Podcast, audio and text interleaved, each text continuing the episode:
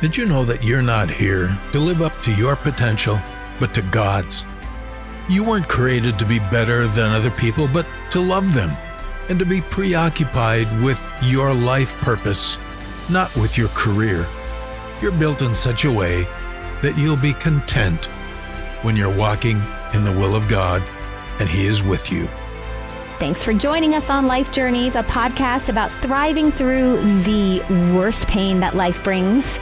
With global initiatives threatening big changes to our way of life, we're going to need to activate Jesus' words about mountain moving faith. Words That Work is the ongoing series on life journeys that is rooted in releasing revelational words of faith that will work every time and with everyone. It's about moving the mountains that keep us from the presence and goodness of God. It's about defining our life purpose and identity through encountering Him until we have the power to move the obstacles that are destroying our liberty and hope. Learn to be content by God's grace when the world is pressing in hard. Did you know that you are built in such a way that you'll be content when God is near you and with you, and you know it?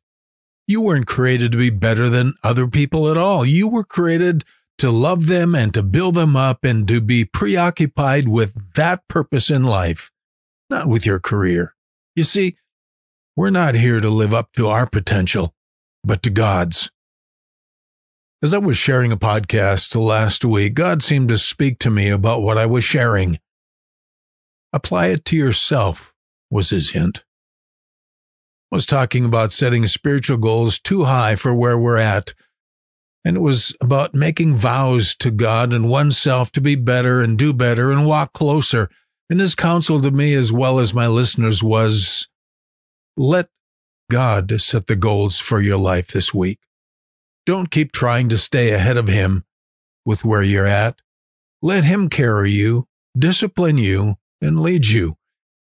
You can't walk where He wants you to walk without experiencing some refining times that have been planned for you, frankly. Don't be afraid of them. He said, I'm your ever caring Father. Let me accomplish what's best for you. Don't be afraid of the hard times. There's another day coming. As I began to write down what God was saying, I was reminded of what Jesus said in Matthew 11 Come to me, all you that labor and are heavy laden, and I will give you rest. Take my yoke upon you and learn of me, for I am meek and lowly in heart, and you shall find rest for your souls. Well, the question is, how can I be content where I am in my life with no worry about my future? Number one, be content with what you have. It says in Hebrews to do that because God is with you. Your contentment won't come from someday getting all you want. You're built in a way that you'll be content when God is with you and you're aware of it. Solomon said, He that loves silver shall not be satisfied with silver, nor he that loves abundance will be satisfied with increase. Number two, be content with what you are. A human being. You're not perfect. You'll fail and fall and get broken and hurt and angry and frustrated and afraid. Why? Because you're human. Stop trying to change what you are. It's okay with God. Number three, be content with who you are. You're not like other people because you weren't made that way. You'll never be a gold medalist, a Golden Globe award winning actor, even the best in the state at whatever your job is. Why? You weren't created to be better than other people. You were created to love them. Be content with being chosen by God, with being one of His royal children. One of man's biggest problems is being so afraid of what he isn't instead of being afraid of who God is. Solomon once said, The fear of the Lord tends to life, and he that has it shall abide satisfied. Number four, be content with where you're going, with a sure hope of heaven. Now, this is a big one. Learn to be content with the fact that this world is not your home. So be content with what you have, what you are, who you are, and where you're going. As I prayed for direction about not getting ahead of God's plan, the word content really came into clear focus. Be content with what you have, for I will never leave you or forsake you, he said in Hebrews. It's like a reminder of what he told Abraham as he was just beginning to be shaped for his walk of faith that would be initially complete 25 years later with the birth of his son Isaac. God spoke to Abraham at the beginning of this journey and said, I am your shield and your exceedingly great reward. Having the presence of the Lord, the assurance of his promises, and the power of his grace is more than enough. To slow down, stop trying to be a great one and live up to your potential.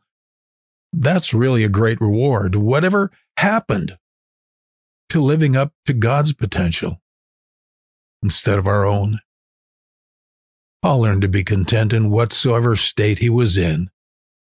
No matter who's in charge in the government, what kind of dwelling, a prison or a palace, he learned to be at peace with God.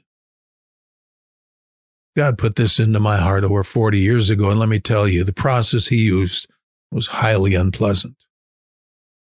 I was struck with my first long bout of chronic fatigue. My experience was him telling me, You're striving too much. You burn the wick instead of the oil in your lamp, and it smokes, smells, pollutes, and is very dim. Burn the oil of quietness and contentment. I will never leave you or forsake you. When I heard someone say, You'll always have enough, one day at a time, I really started putting two and two together. I was trying to accomplish my career instead of my life purpose. I started learning not to live with selfish religious ambition and to not live with a deep striving to be the best that I can be. Instead, I needed to learn to be the best that God was making of me. Everything else leads to sickness, weakness, and burnout. And honestly, it's taking me a lifetime to apply this. Do you realize we were created to live in the presence of God? We were created to be chosen by Him and have His provision and peace without striving and without sorrow. The Bible says, He makes me to lie down in green pastures. He leads me beside still waters. Hey, let's learn to live that before they read it at our gravesite. Let's hear Jesus tell Martha, who was so busy with preparations for Jesus' visit to her house. You're troubled about many things, Martha. He would teach her, just sit here with me and rest. I wonder how much religious energy by pastors and church leaders has gotten the church tied up in knots with expectations that God is not laying on any of us. Of course, honestly, that goes for just about any leadership in business today. The word is simply stop wanting. The Lord is your shepherd. Be content with what you have. Be content. Period.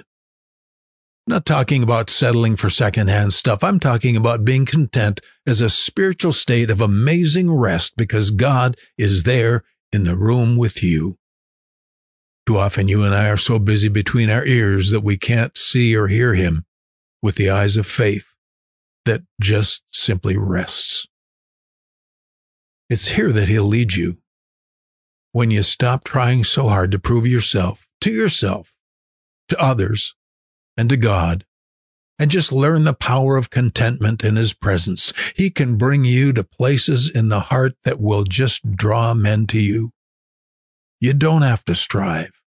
Rest, and He will come out of the shadow that your ambition has created. You're probably in a storm and you don't even know it because you've been there so long. You're straining at the oars in a boat that seems like it's going way too slow The Bible mentioned the disciples in a storm that God forced them to go into, and it says, as soon as they took Jesus into the boat, they got to where they were going. You don't have to have the nicest yard, the corners of the rug all in place, or to answer the phone and let the world run your life. Or you'll never know contentment.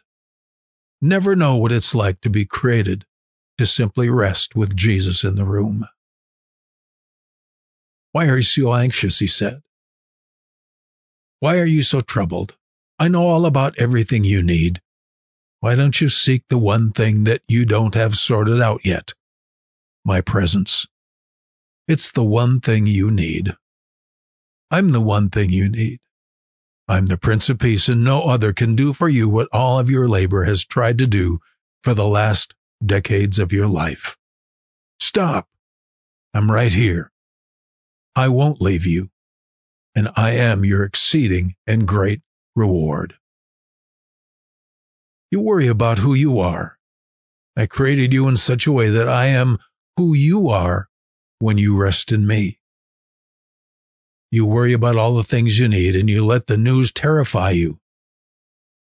If I can take care of a bird who doesn't worry near as much as you do and who isn't near as smart as you, why won't you let me take care of you who are of more value than the birds? Hey, let's learn to hear him say to you, Come to me, you are laboring and heavy laden and striving, and I will give you rest. I'll just give it to you. Learn about me, for I'm meek and lowly in heart. See, you and I need to see Jesus with his arm around our shoulder and with a peaceful smile that cuts right to our souls with the confidence of the Creator himself, causes a contentment that the world can't give. Let the world win the lottery, but let Jesus win your heart and give you a greater gain that can't be robbed. Paul said, Not that we are sufficient of ourselves to think anything as of ourselves, but our sufficiency is of God. Did you hear that? I mean, really hear that? Paul went on to say, God spoke to him and said, My grace is sufficient for you, for my strength is made perfect in weakness. Most gladly, therefore, will I rather glory in my infirmities that the power of Christ may rest on me. Lord, I want more strength in my body. And he says, Son, my grace is sufficient to make you strong in your weakness. Learn that. Learn to be content by my grace when your world is pressing in hard. And finally, Paul says, And God is able to make all grace abound toward you, that you, always, having all sufficiency in all things, may abound to every good work. Now, it doesn't say that His grace will supply you with an abundance of all things. It says that His abundant grace towards you will cause you to be satisfied so that you may have an abundance of good work, not ambitious work. You won't be preoccupied with your career, but with your life purpose. You'll have enough by God's grace to love God and people by being filled with who He is. You can unlock the presence of God in your life. There are revelation principles that remove the mountains, keeping us from joy, hope, peace, and purpose when our world gets turned upside down. Look for these words that work with Pastor Hardika as he shares what has helped him when life got hard. And don't forget to check out his book, The Fortress and the Firebrand, available on Amazon and Barnes & Noble. Thanks for listening to Life Journeys. Find new episodes every Wednesday and Saturday. And if you're new to this series, it begins with the September 16th episode. Do you realize we were created to live in the presence of God? We were created to be chosen by Him and have His provision and peace without striving and without sorrow. The Bible says He makes me to lie down in green pastures. He leads me beside still waters.